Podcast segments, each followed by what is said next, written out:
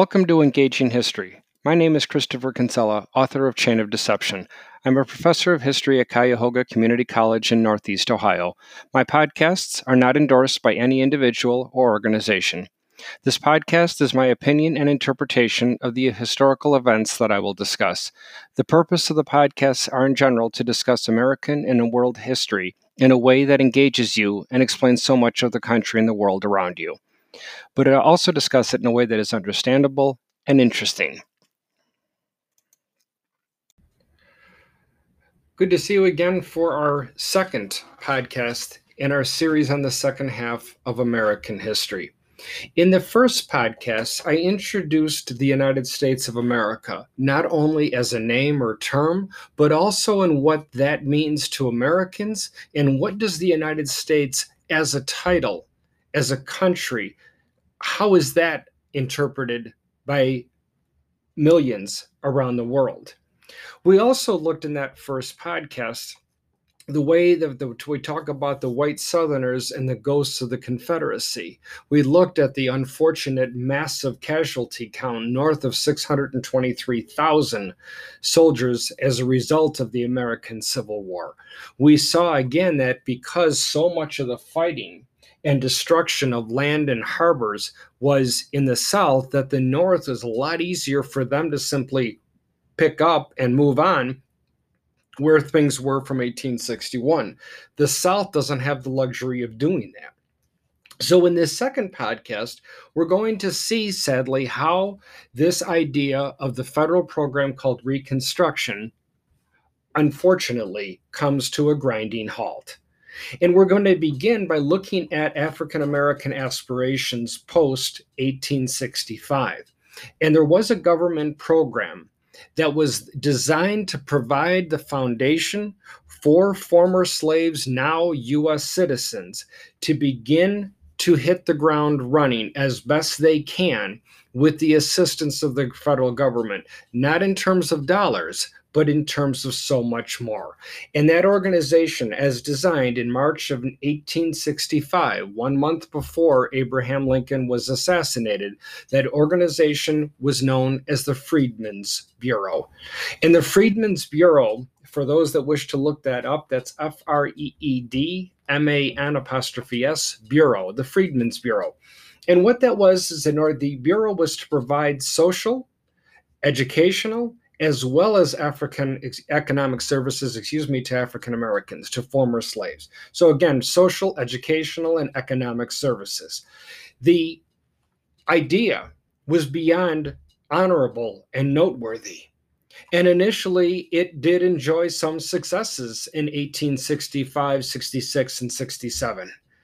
But eventually, its effectiveness started to wane as the 1860s wore on by the early 1870s, almost nothing was being done from the Freedmen's Bureau on behalf of freed African Americans. And by 1873, the Freedmen's Bureau was quietly shut down. So, when I cover this in class, I ask my students, why do you think it was shut down? Why do you think that federal bureau was yanked, was was shut down the way it was? I don't think I've ever had any answer other than boom, ran out of funding. Well, isn't that the reason almost any government program ends, right? Ran out of funding. But that wasn't the case with the Freedmen's Bureau. The Freedmen's Bureau had plenty of money, it had a massive budget. That wasn't the issue. The problem, ladies and gentlemen, was they couldn't find anybody to actually work in the Freedmen's Bureau as time went on. The Freedmen's Bureau was gutted not because of money, but because of human resources, human beings to work in the various divisions of the Bureau at the locations throughout the United States. By 1873, they couldn't sustain themselves anymore and shut down. And you say, wait a minute, hold, hold on. That was just in the South, though, right? Oh, no, no, no, no. That was in the North as well, Northern states. And you say, wait a minute, I, I, thought the Northerners were always, you know, before the war talking about free the slaves, free the slaves, send, send them up here. We'll take care of them. We'll we'll honor them, etc. Well, yeah, that was before the war. The war is over with now. And those signs that the Northerners once said, send your slaves up here, those suddenly were flipped around and were now do not enter sign, wrong way signs. Yes, the way the North was looking at it post 1865 is hey, Southerners, those millions of slaves that you had, they're your problem, not ours. And think about it, listeners. Think about again having a massive group of people that literally have no workable skill set beyond agriculture, a vocabulary that was only limited truly to the words they needed to know from the masters or the owners, as well as the colloquial language amongst one another. You're literally going to have to teach them to read and write before you can start even introducing any type of academic subject. That's going to take time. That's going to cost money. And the Northerners didn't want that problem.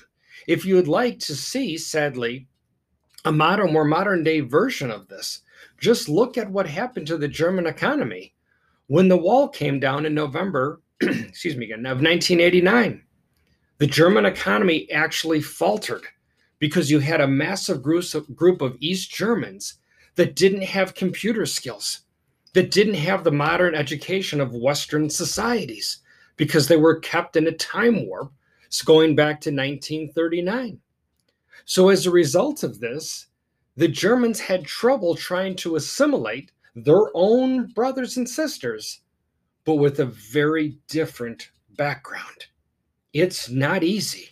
Sure, it sounds extremely honorable. Yes, free these people and we will assimilate, we'll work with them. Case by case basis, you might be able to do that, but not when it's an entire population so large that it could form its own independent country. That's a different story. And that, sadly, is what happened to the Freedmen's Bureau.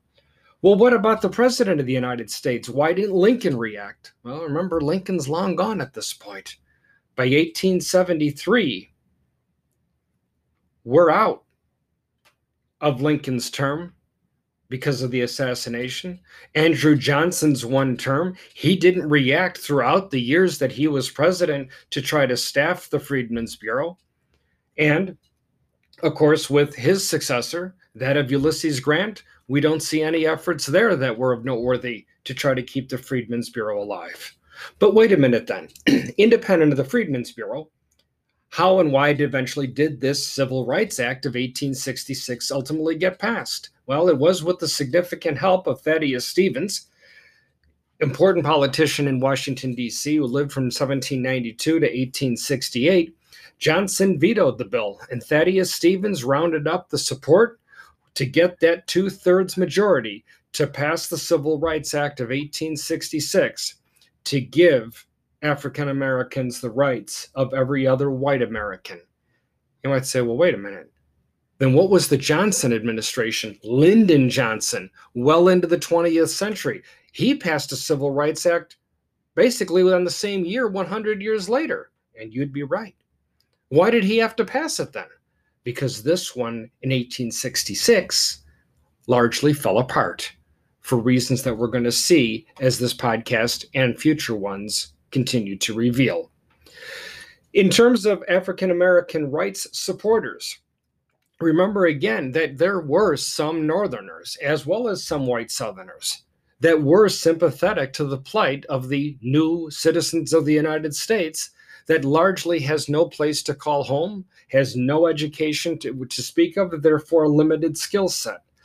These individuals were, were called the derogatory term of scallywags, a term for white Southerners who supported African American rights. The Northern equivalent of that derogatory term was carpetbaggers. At the same time, an attempt with that to get that Civil Rights Act passed also became known as the 1866 Southern Homestead Act. This is where you might be familiar with the phrase 40 acres and a mule. Remember again, though, Where was the federal government getting 40 acres of land in the South to dole out to every African American family? Remember where that government was getting the land from the countless massive plantations whose owners can no longer afford the property taxes or even the mortgage because there is no longer a slave based economy.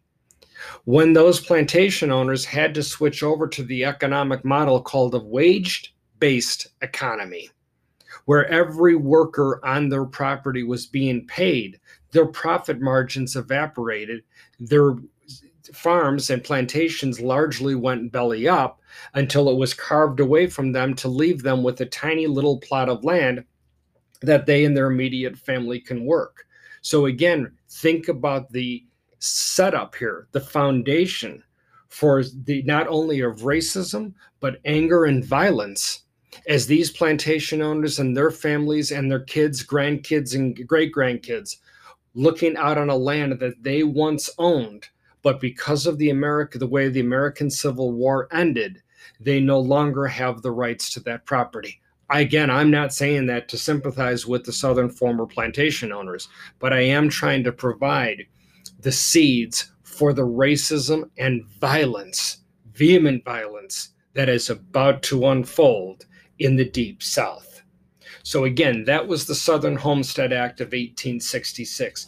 If I have a some listeners out there that say, hey, wait a minute, I thought that also applied to land west of the Mississippi River for anybody that dared to travel that far out west. And that is true too. It's also the same idea as the Homestead Act. I will discuss that in a later podcast, though, that part of the uh, of the act. Please also note too, 40 acres is a decent amount of land. The idea of a mule, though, please note that of all the livestock that could be given to African Americans to work with. You could have the ox, you could have the horse, the donkey, or the mule. Out of those four animals, the least valuable is the mule. So, in other words, they were not given prime or premium animals in order to be able to work their land. The problem with the mule primarily is the fact that you can't get them to reproduce. A mule is a combination of a horse and a donkey. The reason why plantation owners, many, many years prior to this, combined the horse and the donkey is they wanted the donkey's immune system. Donkeys are formidable animals that can be out in all weather. The horse, on the other hand, is a lot more sensitive to weather extremes. So, by taking the donkey, hoping to capture that immune system, mating that with a horse for size and strength. What you had was a mule then coming out of the horse, which therefore, unfortunately, the one thing that the mule can't do, the females, is reproduce. So that would mean that getting a mule, hey, that's great, but you have to keep your eyes out. You're going to have to raise funds to eventually replace that mule, which of course means they're going to have to buy it or trade it for another mule, a horse, ox, or what have you. So within this uh, time period, 1865 to 1867, becomes known as what we call federal reconstruction, which again, as we're talking about, that's where the Freedmen's Bureau was all a part of this. What also sadly happens at this time is the rise of what becomes known as the Black Codes. The Black Codes is a term that actually has four different definitions throughout both halves of American history. In this part here, in our early part of the second half of US history, what the Black Codes was is it allowed civilian authorities to arrest any African American who couldn't show proof of employment and show proof of residency. Now, for my listeners, especially American listeners, scratching their heads saying, wait a minute, wait a minute, I, I actually didn't know that, that legally you had to show proof of that. You don't. You didn't then, you didn't now. Now, nobody needs to show proof of either of those that I have a job or that I have a current place to call home. And you didn't then either, as long as you were white. The way the law interpreted and the government interpreted, now these again are your state governments, your county governments, is that arresting African Americans who couldn't show proof of employment or show proof of residency that was able to propagate an institution that the Northerners patted themselves on the back, thinking that they ended and gave themselves credit for the institution of slavery. Yes, this rise of the Black Codes was allowing the institution of slavery to continue by other means, as we're going to see. It also barred African Americans from any job that had supervision type responsibilities. They could not serve on a jury. They could not possess guns. And they also had to make sure that they knew how to dress. How to dress? Yes, the pants that the men would wear or shirts or the dresses that the women would wear. You had to be sure that those outfits, that those what they wore fit within the requirements of these black codes. Now, some of you may be asking, hey, where, where could I find these black codes written? Yeah, good luck with that. These were omnipresent, these were out there. You just knew, but there was never a document you could point to to say this is where and why it's legal. Here's your physical written proof. You didn't. Because if an African American violated that, everybody around that person would know it because of the way that they most likely would be killed, if not tortured and then killed. So, what am I talking about in terms of clothing? Well, for example, let's take a man. Man could not wear a shirt that had cuffs, that had a collar, pants that had a cuff or pleats. A woman could not wear a skirt with pleats or a shirt with cuffs. So, what's the common denominator, I ask you, of cuffs, pleats, and collars? The common denominator is that that's extra clothing material. It's a little bit more expensive. And a former slave in the white Southerners' mind, and many Northerners, had no right to show that, no right to be able to afford that. Could they smoke? Sure, as long as it was only cigarettes. Because pipe and cigar tobacco and cigars themselves, that was for the upper class. And that is something that never be, better be caught in the hands of a black man. So, again, this is sadly the other side of this federal program called Reconstruction. And more bad news. And that's that term which most of my students have never heard called counter reconstruction. As its name implies, these were physical, real efforts for Southerners and eventually many Northerners, and not all Southerners, but a vast majority, to make sure that the efforts that they took to counter this federal program called Reconstruction what did it look like? In the sense of intimidation, that would come through a new group, initially of Southerners, of some Southerners, and would branch out throughout the whole United States, of a group of people that got together, group of white men who got together to try to intimidate black men from not only register, not only voting, but even blocking them from registering to vote. And if they did register to vote, to make darn sure that they didn't get to the voting booths on election day, and even making sure that white sympathetic Southerners didn't get to the voting booths. You know of them by their simple all white shall we call it, uniform. That's right. That white smock that goes over their chest and down almost like a dress, and the white triangular hats. The uniform, if we want to call it that, of the infamous Ku Klux Klan, the KKK. The Ku Klux Klan, a title derived from the Greek word kuklos, which means circle the sight of those men in that uniform, I can't even call it a costume. There's nothing that word, there's no word fits to to appropriately mock them, as is deservedly so. Why did they wear the white though?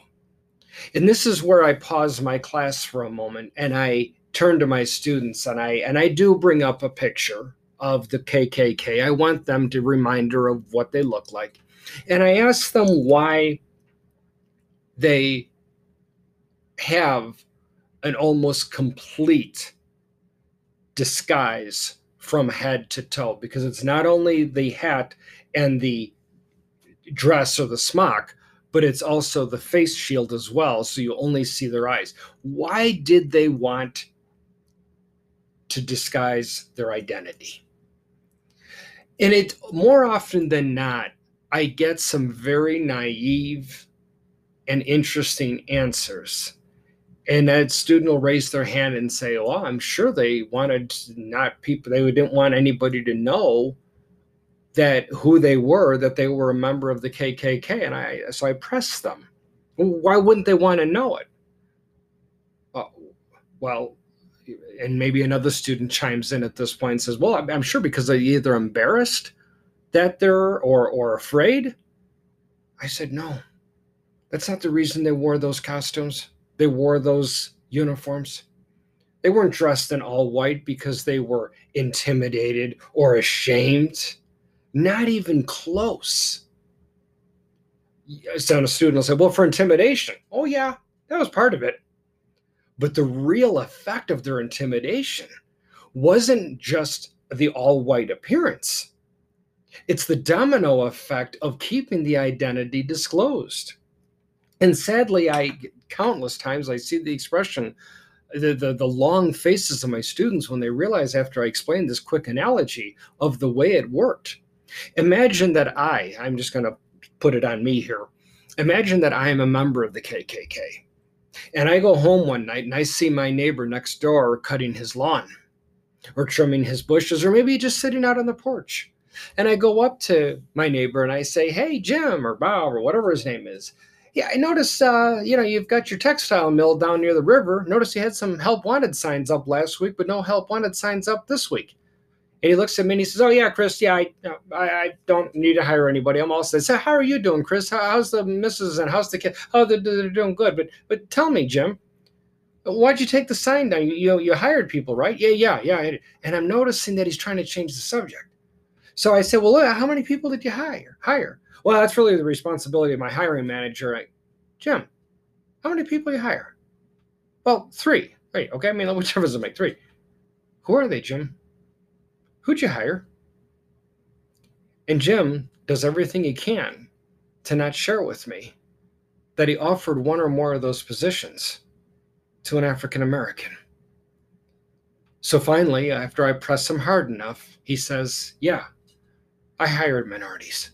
I hired three black men or three black women. And boy, I'll tell you, they they they work great. They show up on time. They're they're I'm able to slowly educate them on what they need to do for the job, etc. No complaints at all. But but Chris, really, can we keep this between us? Oh yeah, absolutely, Jim. I was just good. Well, good for you. Yeah, you got your 100% employment there.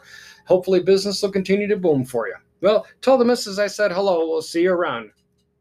Well, listeners, when I attend my next KKK meeting and the quote unquote wizard strikes the gavel and says, Is there any new business we have to discuss? What do you think I have to say? Yeah, that's right. I've got a neighbor here who, um, shall we say, needs to be set straight because he's obviously not getting it. So eventually, the message will be relayed to Jim. Oh, it might start with nothing more than a rock through the window with a message on it saying, fire your African American workers. And of course, they would use a derogatory term for that, but fire them. And if they weren't fired a couple of days later, it might be several bricks or rocks through several windows with an, the same message on it. And then after that, if Jim still is holding out, Maybe it's just a message put on a picnic basket on their front porch with a message that says, I know exactly the path that your kids go to and from school. Wouldn't it be a shame if they never made it home? You might want to rethink your recent hires. Listeners, how far do you expect Jim and his wife to go keeping those African Americans employed? What do you really expect them to do when their everything is being threatened? Because eventually the rocks can also go through the, the windows at the textile mill. Fires can be set at home or at the place of employment. Don't say burning crosses yet. That's not until the 20th century. But clearly, the KKK have no bounds. They have no ceiling. They have no limits. Because the law is not only on their side, but most likely one or more members of the police departments and sheriff offices are members of the KKK. How do you fight that? That's part of the reason for the violence that ensues after the American Civil War was drawn to a close. The sad question I have to put to the class was it effective? Well, consider that in 1871, somehow 96% of African Americans could vote in the state of Mississippi alone. But how many actually turned out at the average election? Out of 96%, 0.5%. So, using hard numbers in one state alone, yes, sadly, the KKK was then, as well as sadly through this day in the 21st century, unfortunately, very effective. So effective was the effort, were the efforts of the KKK that later on it evolved to be against Jews, against Catholics, to the point that you might ask yourself, well, wait a minute, who was safe in KKK society? Well, just remember the insect, or remember the letters W A S P, WASP white, Anglo Saxon, Protestant. So, white or Caucasian, Anglo Saxon, meaning generally from the northern, northwestern German, uh, European countries. And of course, P for Protestant, as long as you weren't Catholic or Jewish. Where and how did the KKK get their justification to not only exist, but how did they recruit eventually thousands and thousands of members. You ready for this? They're going to point to science. They're actually going to name scientists as proof of their reason for their effectiveness and why they should be in existence. And that's what we'll begin with in our third podcast on the second half of American history. But again, please remember that as the KKK continued to evolve, so too did their focus. Initially, the KKK effectiveness and their actual actions only basically rose and fell around midterm and presidential election years. But later on, as it evolved to be against Jews and Catholics, and that's where we get into the burning crosses, that's when the KKK evolved to the point of being ever present throughout American society. And if you think that when we start the next podcast, that I'm simply going to give you an update on where it was and how it ended, as the, how it where they were as the 1800s came to an end. Oh no, I'm going to share with you the same things that I share with my students that are sitting in front of me. I'm going to show you the latest 21st century efforts that the KKK is using to recruit members. To the point when I said before that they weren't ashamed of their efforts, that they weren't hiding in, behind their disguise because of any kind of shame. Oh no. Not only was that not the case then, it's not the case today. And if you think it is, why would the KKK on one of the advertisements that I show my classes Why would they give you a website and a phone number and a contact person? No, that's sadly how bold they still are in the 21st century. But that brings this discussion of the second episode of, or podcast episode of the second half of American history. Thank you for listening. Please go to my website, cekinsella.com, and email me with any questions you might have or book recommendations. And if you like what we discussed today, please leave me a review as well. Thanks again for listening. Have a great remainder of your day.